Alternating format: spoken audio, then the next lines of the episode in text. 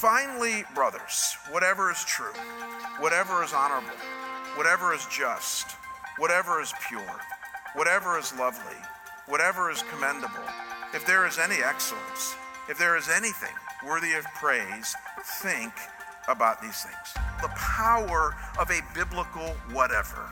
Learning to think and live in light of what is true. To be a person who thinks about whatever is honorable, it's the kind of attitude that doesn't get rattled easily. Justice is core to what God's going to label a healthy attitude.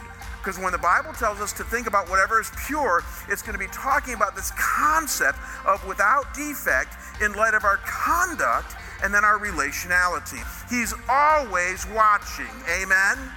And I don't say that to freak you out. He loves you, but He also wants you to be holy and He wants you to be pure. Nothing like seeing yourself yell on video before you have to come up. One of the production guys said, You're not yelling, you're passionate. I said, Yeah, tell that to my kids. and so.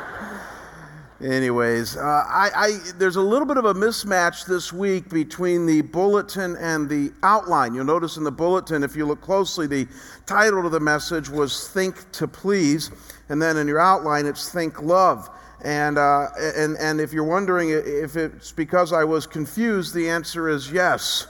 I, uh, I, when I was doing my study on these, know, all these eight words, I did an initial study and came up with the titles. But then, as I, as you'll see as we go along today, as I get deeper into the uh, actual word that we're looking at this week, the attitude, uh, more clarity comes. So I think it was Thursday afternoon. I sent an email from my home office to uh, Nick and the production guys, and I said, "Hey, you know, change of title." Uh, and and they said, "Well, we can change it on everything but the bulletin because that's already been printed." So uh, you'll see as we go along. I don't think it'll ruin your week. I think it'll be uh, pretty good for you. Let's pray, Father. We're going to turn to your word now.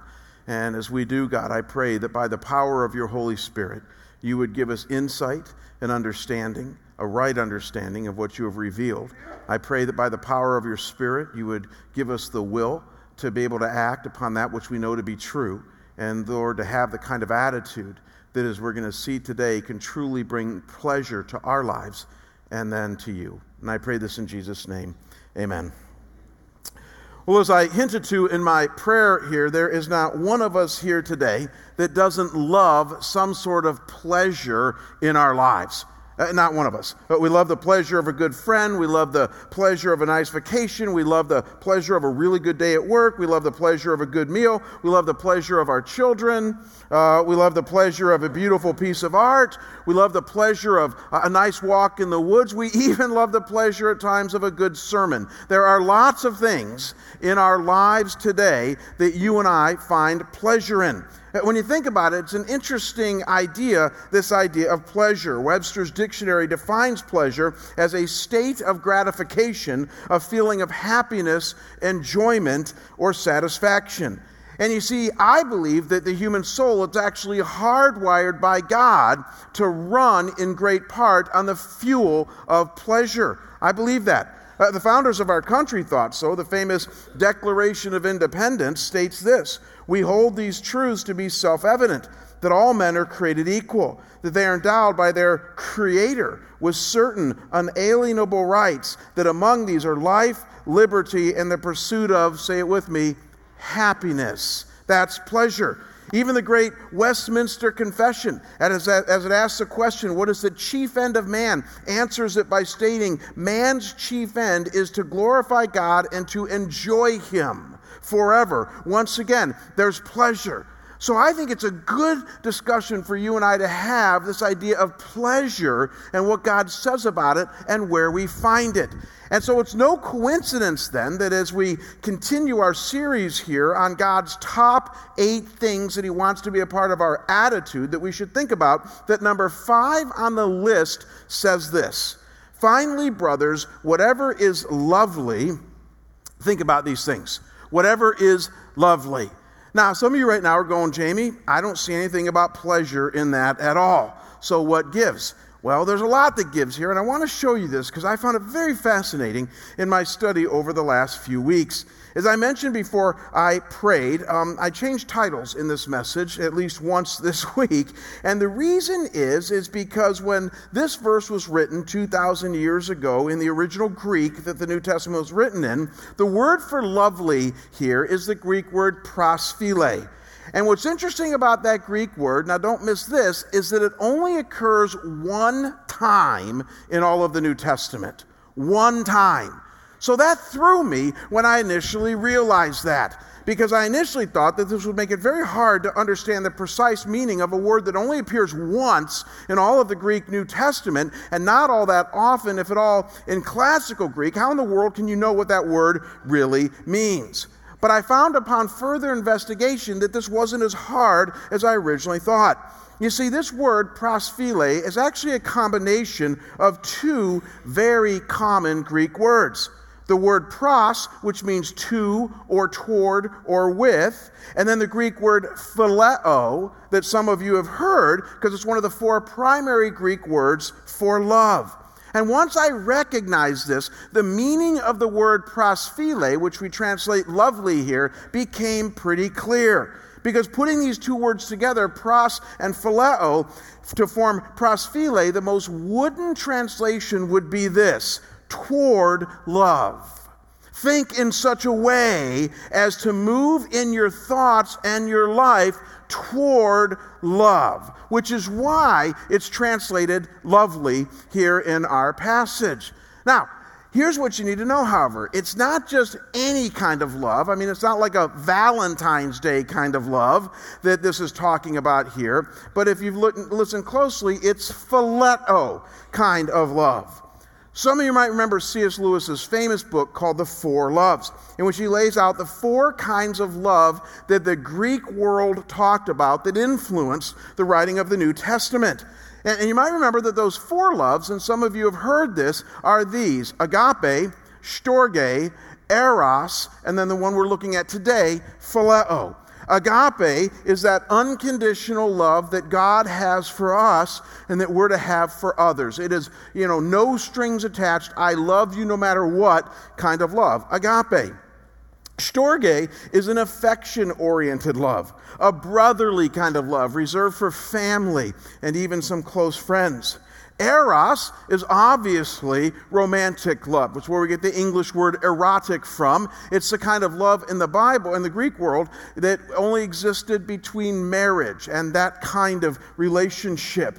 And then phileo is a friendship kind of love. Don't miss this. A love based on affinity likes or dislikes. As the famous theological dictionary of the New Testament says, it's an affection based love on personal attachment. So, phileo love at its core is all about pleasure. It's a love that you give or receive based on that which makes you glad, like when you choose a close friend. It's a love in which you prefer something or someone precisely because it makes you feel good. And as we're going to see in a minute, this isn't limited to just human relationships, but in the Bible, it uses this word phileo to include things like food, sleep, wine, knowledge, the things that can give us pleasure. Uh, the Greeks actually used this word a lot before the New Testament came along, and they used this word more to describe what they like, and then they used the word agape to describe what they love. Because the point is, it's usually the things that you and I like that tend to give us pleasure. And so, what Philippians 4 8 is getting at then, when it tells us to have as a part of our attitude whatever is lovely, prosphile, toward love. It's telling us to really to have an attitude that moves toward pleasurable love, toward those things in our lives that can make us happy and even glad. And this is why I actually like the New Revised Standard Version translation of this passage when it says, whatever is pleasing. I think that's actually more to the point. I think lovely is the best technical uh, translation, if you will, because it's toward love, lovely. But I think this idea of pleasure and pleasing is more toward a, uh, the, the point of, of what it's getting at using this word. Now, if you're tracking with me so far, you got to realize that Christians don't usually talk about the idea of pleasure. Have you ever noticed that? I mean, we're really good at talking about things like sacrifice, faithfulness, devotion, and discipline, but we usually leave the discussion for pleasure up to people like Mick Jagger or Madonna, right? I mean, it's more the decadent ones in our culture that we allow to talk about pleasure, and the rest of us as Christians talk about more serious things. And, and, though things like faithfulness and service and devotion and sacrifice and discipline are all very important in following Jesus, I'm not denying that. What we need to do today is honor what this passage is saying before us and explore a little bit of this idea of pleasurable love, especially as it starts to invade our attitude on a daily basis. Because I'm going to go back to what I said in the beginning all of us here today, tell me if this isn't true for you, tend to function on the fuel of pleasure. Whether you realize it or not, your life surrounds pleasure. And what we're going to see today is that that's not a bad thing. But it does need to be a certain kind of pleasure, a phileo pleasure that has a particular focus to it. And as you're going to see, even some guardrails put upon it. Otherwise, we do just become a bunch of hedonists like our culture today and not the Christ followers that God is looking for. And so, our time remaining today, I want to share with you three guiding principles that I believe form what I call the attitudes of pleasurable love. Three very practical thoughts that flow directly out of this biblical focus on phileo, three principles that can guide us in our attitude of pleasurable love. And here's the first one, and that is to look for pleasurable love in legitimate places. Let me repeat that. Look for pleasurable love in legitimate, as opposed to illegitimate, places. Now, what is this about? I need to confess something to you guys. I, I intentionally kind of tricked you earlier. I said to you earlier when I was explaining to you this word, pros phile, and then phileo, that it includes things in the Bible like food, wine, sleep, and knowledge. Do you remember me saying that? Some of you liked that. You tuned in at that moment and, and, and you got that. And with no more mention of this, it would seem that I was suggesting at that time that the Bible was adding legitimacy to each one of these areas, but not so fast. Because when you look at the context of how the Bible uses phileo, pleasurable love, in each of these instances, you begin to see that it adds legitimacy to finding pleasure at, in these things sometimes. And then at other times, it doesn't. And this becomes incredibly helpful and instructive for you and me when it comes to finding legitimate pleasure around us. Let me show you what I mean. Uh, let's just focus on food for a second here, right now, and its correlation to phileo or pleasurable love. In the Greek version of the Old Testament, what we call the LXX or the Septuagint, in Genesis 27, Isaac is in the process of blessing his son. You might remember it should have been Esau and ended up being Jacob. And in verse 4, Isaac says this. It's easy to gloss over, but instructive for us today. He says, Prepare for me delicious food, such as I love, phileo, and bring it to me so that I may eat, that my soul may bless you before I die. So obviously, here you have a legitimate God ordained use of pleasurable love, phileo, saying that it's okay to find some pleasure in even food. I mean, I actually kind of like this verse after reading it this week. I don't know about you, but I thought this could be like the theme verse for Chick fil A or something like that. I mean, bring me the delicious food, such as I love. Never met anybody yet that didn't love Chick fil A. And so that's what this is getting at here that it's actually good and okay to find enjoyment, phileo, in even your favorite food. But then, look at what it says using this same word, phileo, in Hosea 3, verse 1. It says, Even as the Lord loves That's agape, by the way, the first use of love in this verse, because it says, loves the children of Israel. That's God's unmerited love for his people. Even as the Lord loves the children of Israel, though they turn to other gods and love, different word here, phileo, cakes of raisins. There's food again. Now, I love this brother here. He's giving me a look like, what in the world is this saying here? I did some research on this passage this week because it's not clear when you initially look at it. And, and, obviously, the question becomes why is God down on cakes of raisins here? I mean, we know from our understanding of Middle Eastern culture that cakes of raisins were a high sugar delicacy back then, and that people loved them. I mean, again, it was a, a food that people were very tempted by and very much enjoyed. And what most Bible experts surmise here is that the reason that God is down on finding pleasurable love in cakes of raisins here is because this cake could have been used, though the context isn't completely clear, but it seems like it was used in the sacrifice to other gods.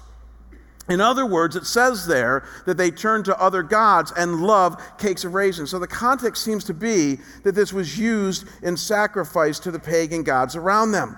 But it's interesting, whether that's true or not, what they all point out, the Bible experts, is that because these were a very tasty and tempting delicacy, at the very least, what God is saying to Israel here is that you have taken too much pleasure in these cakes, and probably even for the wrong reasons. And in enjoying this food, you've enjoyed it too much.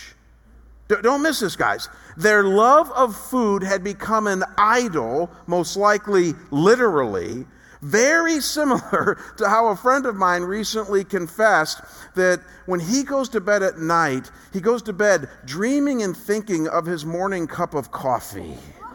And he was actually confessing that to me. He said, You know, what's wrong with me that I don't go to bed thinking of God or my wife or whatever? I go to bed dreaming of the morning cup of coffee. And I said, Yeah, you're, you're really sick. And, and, and you probably, I mean, I would never do something like that, you know. And, but, but he was confessing that, that he had too much of an obsession uh, uh on this case, coffee or food.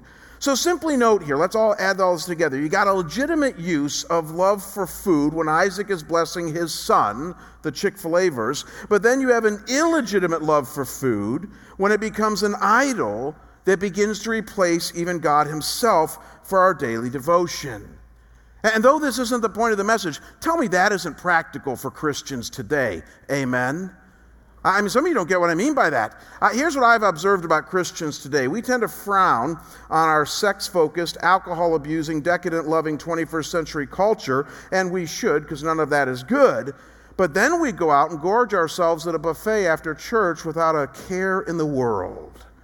And most Christians really don't give a lot of thought to their holiness, to their attitude, to their love, their pleasure, when it comes to even something simple like food. And if you think that's a little bit too guilt producing, I got to tell you, we're not even done yet. That's just one instance in the Bible. I mean, in following this same word phileo throughout the Old Testament, it warns us to similarly not find too much pleasure in wine or sleep. This is found in Proverbs 21:17 and then Isaiah 56:10 respectively, but that it's always okay to find your pleasure in wisdom and one's family. This is found in Proverbs 29 3 and Genesis 37 4, respectively.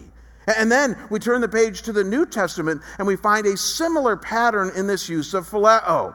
That Jesus used this word to describe the Pharisees' love of the crowds and the Pharisees' love of the place of honor, saying it's never good to find your pleasure there in some public sense of having people say, Boy, aren't you godly? And then you, in a prideful way, enjoying pleasure in that. Jesus says that's always a wrong use of pleasure. But then Jesus uplifts the pleasurable love of friends.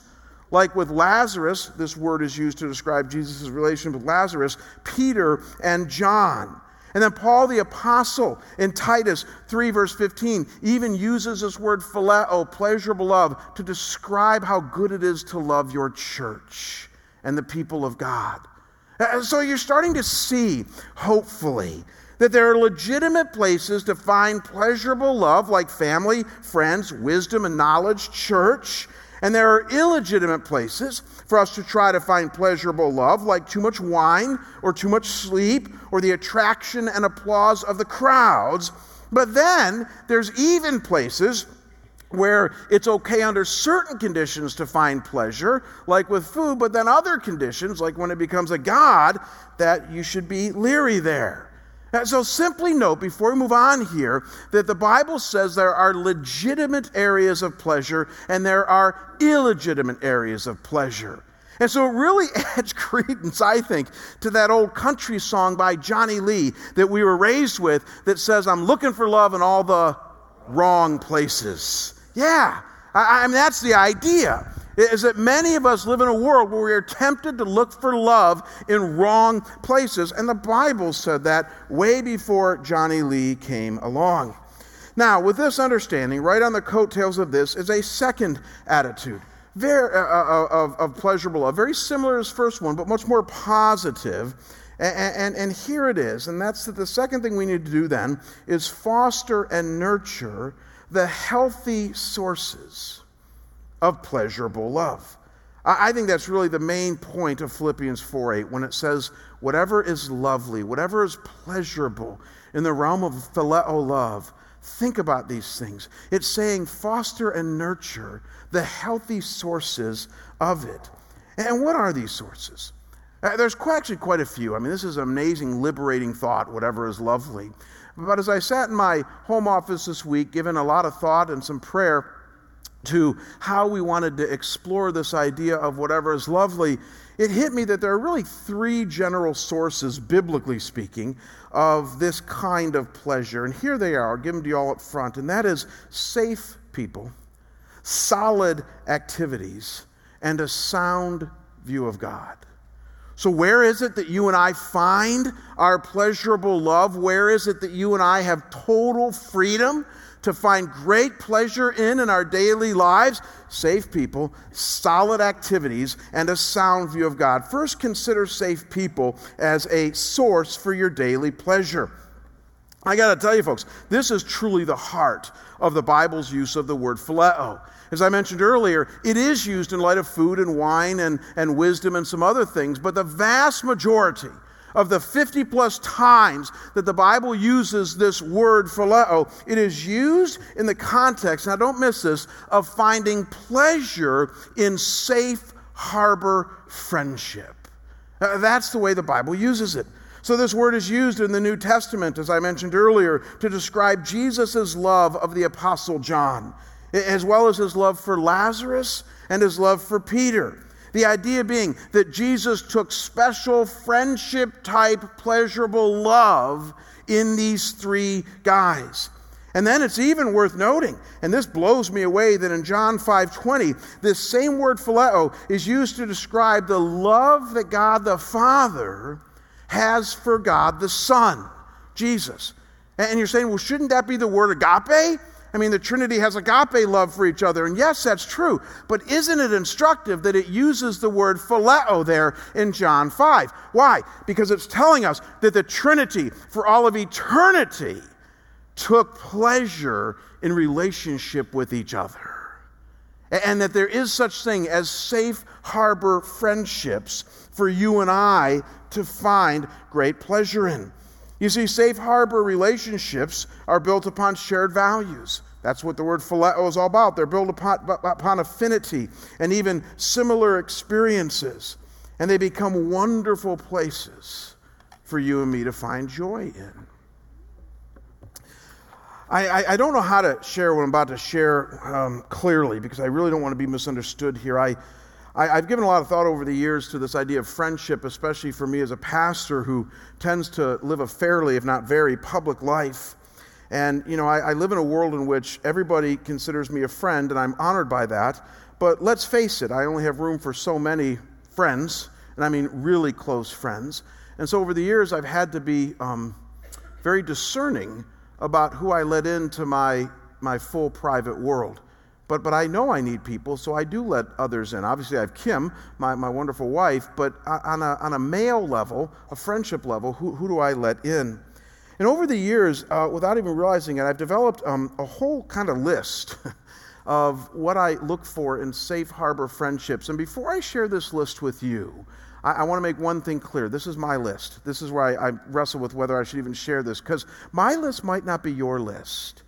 Phileo type love is based upon affinity and shared values and shared experiences. So, how Jamie comes up with his list might be different than yours. But with that understanding, let me share with you some of mine, and this might help you uh, in sparking your thinking about what your list looks like. But here's what mine is look up here on your monitors. First thing I look for is honesty.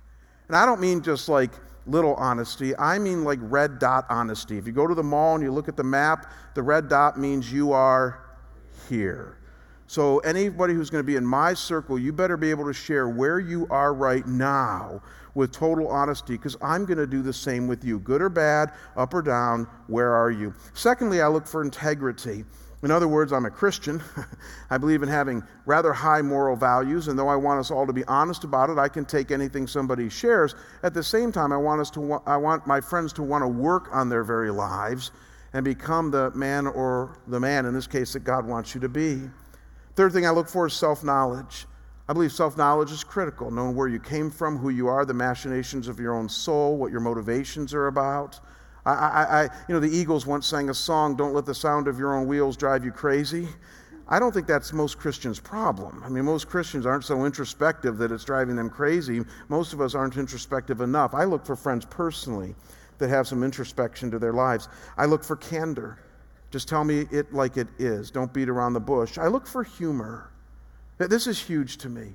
My dad raised me this way. My dad would make uh, jokes at a lot of different things in life, and my mom would say, Frank, it's not funny. And my dad would say, Yes, Carolyn, it is funny. And I find that I've inherited that trait from him. And let's face it, most Christians don't have a very good sense of humor. And so the reality, they really don't. And so the because we're so intense. And, and, and I get that. I love you guys for it, and you're under the umbrella of grace. I just don't want to be your close friend. And so the reality is, in my close friendships, we all better be able to laugh. I look for other centeredness. Nine times out of ten in conversations I have with people, it's all about them. And, and, and I love the odd conversation I have with somebody in which they say to me, How many kids you got? What are their ages? Where are they in school? Um, how are you and Kim doing? Um, where are you from again? Tell me about Chagrin Falls. I, I don't need that necessarily from people, but it's refreshing when I experience that with somebody else. Those are my safe harbor friendships. Acceptance is key. If I'm going to ask for honesty, then you better accept me.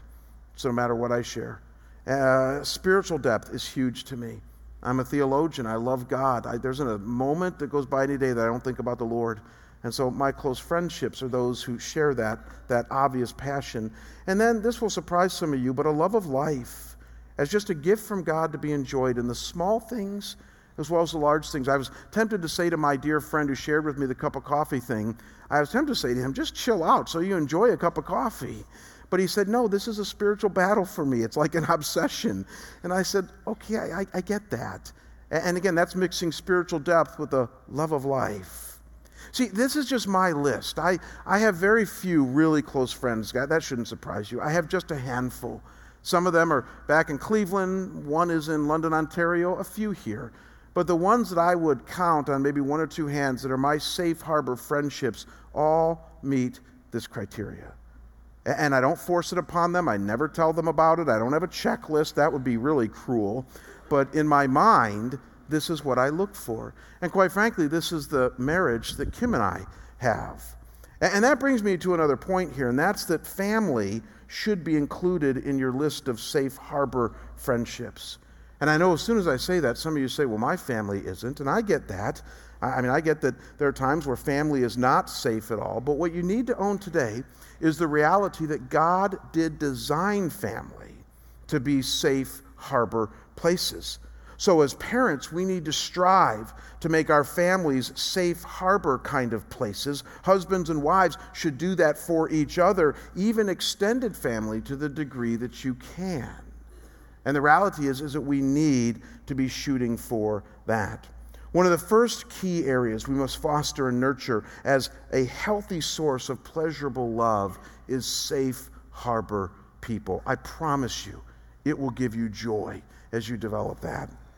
Now, more quickly, notice the second area I put up there, and that is to have solid activities as a source of healthy pleasure. I couldn't think of a different word other than solid. My friend Mario Diortenzio is one of the, uh, he works with a lot of young kids, and he's really with it, and he's into the language today. And, and, and once in a while, I'll preach a sermon, and he'll just send me a text that says this solid, dude, solid. And so I actually looked that word up in Webster's dictionary because I, I, I didn't know exactly how to define it. Solid is described as something of good, substantial quality. It's a opposite of that which is hollow. And I thought to myself, that's a perfect image for you and I in finding pleasure in things and entities around us and even activities. Ask yourself, is this activity, is this thing of good, substantial quality, or is it hollow? So, what I loved about our My story that we looked at earlier is that those two guys came to a point in life where they said the abuse of alcohol is not a good, substantial area for me to find joy in. It's hollow and it's ruining my life. And I think it takes guts to look at your activities and say, are they giving me pleasure, yes or no? But here's the deal sometimes they give us pleasure and they're not good for us. Amen? There's lots of things like that. And so the reality is you got to ask yourself do they meet the criteria of a solid, if you will, godly activity? And, here's the deal, guys. I'm not going to list what those activities should or shouldn't be. You, you can discern that. It's not rocket science. But the reality is, is that I have never been let down by this book and or godly trusted others around me when it comes to discerning what's a solid activity or not. So, the two things I do in my life when I'm at all hazy on whether I should be finding pleasure in this area of my life or not is I say, What does the Bible say? And if it's a gray area, gray area you know what I do? And I've told you guys before WWKD. What would Kim do? That's part of my value there. Because my wife knows me very, very, very well. And she's a wise woman. And I've told you this whole story. I don't need to belabor it again, but there have been plenty of times over the years where I think a certain financial purchase is going to give me pleasure, usually centered around a car. And my wife will remind me that it's not a good time in our personal finances to do this, that wisdom would, would dictate otherwise. And I listen to her almost every time because we have this idea that we need to agree in marriage. Imagine that. And, and, and the reality is, is that she almost always has been right. And, and let me make something very clear my wife is not a killjoy. You know her, Susan. She's not. In fact, Kim has said to me, and isn't this an amazing wife? Men, you're going to salivate after this, but she has said to me, I take pleasure in the fact that you take pleasure in cars. That's an amazing wife, isn't it? I mean, I go off to the Barrett Jackson and she's smiling. And the reality is that I have a wife who says, I take great pleasure in the things that you take pleasure in, Jamie, even small things like cars. But she said, we got to be wise about this. We got retirement coming up and we got kids to get in college and all this other stuff. So let's be wise. And I got to tell you, I have never gone wrong listening to that kind of wisdom. And so, part of learning to foster a healthy source of pleasure when it comes to activities, now don't miss this, is to allow the Bible and godly others to be our guardrails, to ensure that we don't go off the reservation when it comes to finding pleasure in our lives. So, you got safe others, solid activities, and then the third, but certainly not last, healthy source of pleasurable love is a sound view of God. Now, listen to me very closely because so many Christians miss this one. Here's the foundation of this third but not last point or source of love God is a God of profound relationality. Give me a head nod that you understand that, or at least understand when I say that. See, I don't think most Christians today get this. When I hear most Christians describe their experience with God, I'm always disappointed when they describe it as an it, and it happens to me way too often. I'll say something like, Hey, Dennis, tell me about your experience with the Lord. And he'll say, Well, I was raised with it. And then when I was in high school and college, I fell away from it. And then I came back to it. And now I'm doing really well with it. And I want to say to myself, What's it? What is it? Last I looked, we're having a relationship with the living God. And it's a Him, Father, Son, and Holy Spirit. But see, here's what I think people mean by it They've reduced their Christianity to a lifestyle. They've reduced their Christianity to a set of doctrines that they believe. They've reduced their Christianity to a worldview that guides them, and none of that is bad. That's all part and parcel of your faith. But at the very bottom line, it's a love relationship with the living God that you and I have. And the reason that it's so important for you to see it that way, and that's why I call this a sound view of God, is because if you have anything less than that, you will not find pleasure in God, and you will be an accident waiting to happen in other areas of your life. Otherwise, put, if God doesn't meet your pleasure needs, then you're going to look for it somewhere else. Eh, this is exactly what the quote I put on your outline by Thomas Aquinas, who said this over a thousand years ago, was getting at. He said, No one can live without delight. And that is why a man deprived of spiritual joy goes over to carnal pleasures. Because you and I are hardwired to find pleasure, so you're going to find it. And if you don't find it in God, you're going to try to find it somewhere else. And by the way, this is why we talk about all the things that we talk about around here. Do, do, you understand that? I mean, when I talk to you guys about truth and sound doctrine, when I talk to you about the reality and the grace of God, when I talk to you about prayer as a lifestyle or Bible study or small group fellowship or service or even that personal time that you need to spend with God, the old quiet time, please know I don't do that to make you a more disciplined Christian. Do you understand that? I mean, if discipline results, then so be it. I do it to help you have an experience with the living God who loves you and through his son Jesus Christ has forgiven you and through the power of the Holy Spirit who lives in you wants you to experience him and find your pleasure in him. John Piper believes this so deeply that he says it's actually okay for Christians to engage in what he calls Christian hedonism, which is where Christians find pleasure, but find pleasure in their relationship with Almighty God. And the reality is, is that we need to do this a lot more than many of us do. So these are the attitudes of pleasurable love, what it means to think phileo love. Look for love in legitimate places versus illegitimate ones. Foster and nurture it through healthy sources, safe people, solid activities, a sound view of God. And then a third and final thing we must remember, and with this we will be done, and yet, this is so important if you're going to find pleasure through this attitude here today, and that is to always remember to give more than to get. One of the great dangers that I have uh, am aware of today as I talk to you guys about pleasure is that you're going to go out of here today and say, Pastor says it's okay to find pleasure, and I'm going to seek pleasure for pleasure's sake. And I need to pull you back from that right now. Here's why. Jesus taught us this. In Acts chapter 20, verse 35, Paul's on the shores of Ephesus. He's saying goodbye to the church there, and he gives them these parting words. He says, In all things I've shown you that by working hard in this way, we must remember to help the weak and remember the words of the Lord Jesus, how he himself said, It is more blessed to give than to receive. That word blessed there, as many of you know, means to make happy. It's a very similar word to phileo because it's all about pleasure.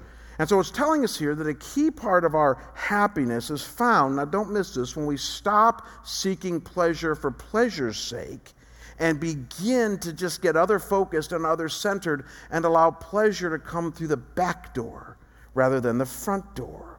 And so, as you and I give thought today to the kind of attitude that doesn't mind seeking pleasure, because that is the freedom this attitude gives us here, whatever is lovely, whatever is pleasing, let's remember that it's going to come many times through the back door of getting our eyes off ourselves and our eyes even off of pleasure and fixing them on God and others and allowing Him, as C.S. Lewis says, to surprise us with joy.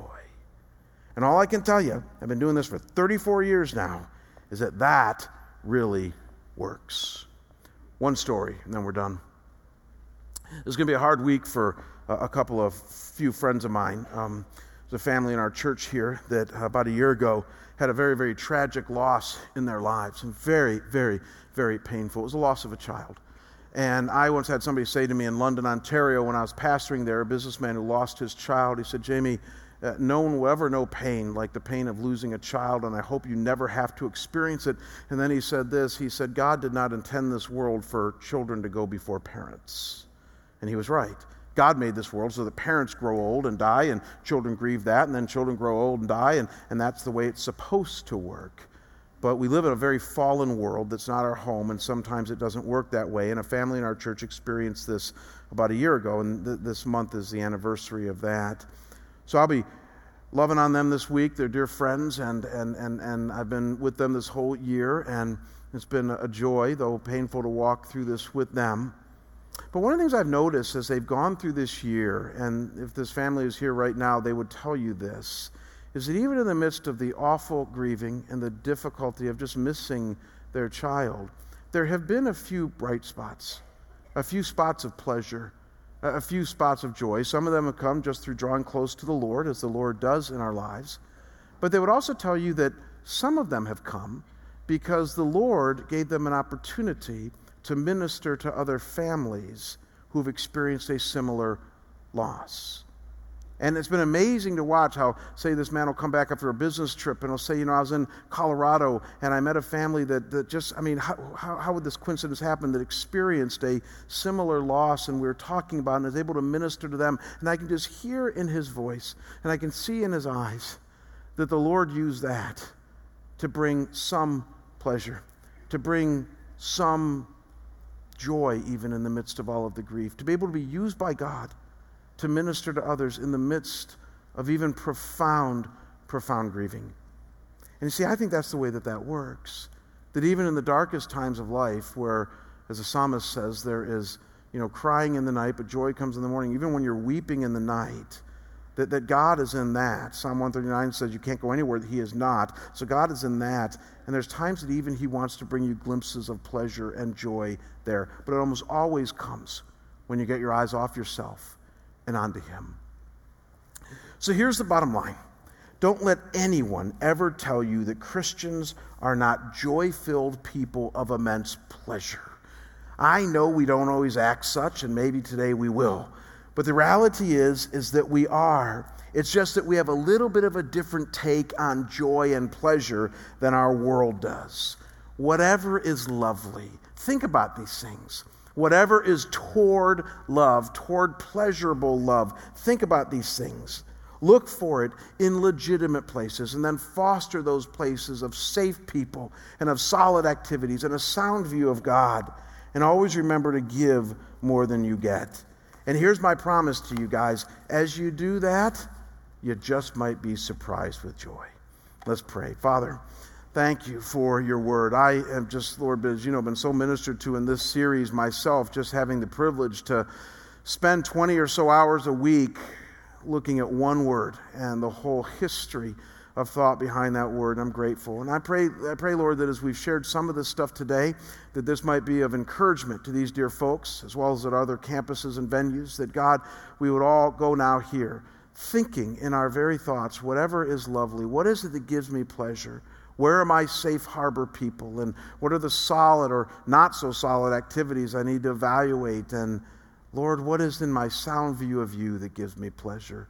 God, may those be the things that we think about, and may you surprise us with joy. And I pray this in Jesus' name. And we all say together, Amen. God bless you guys. Have a great day.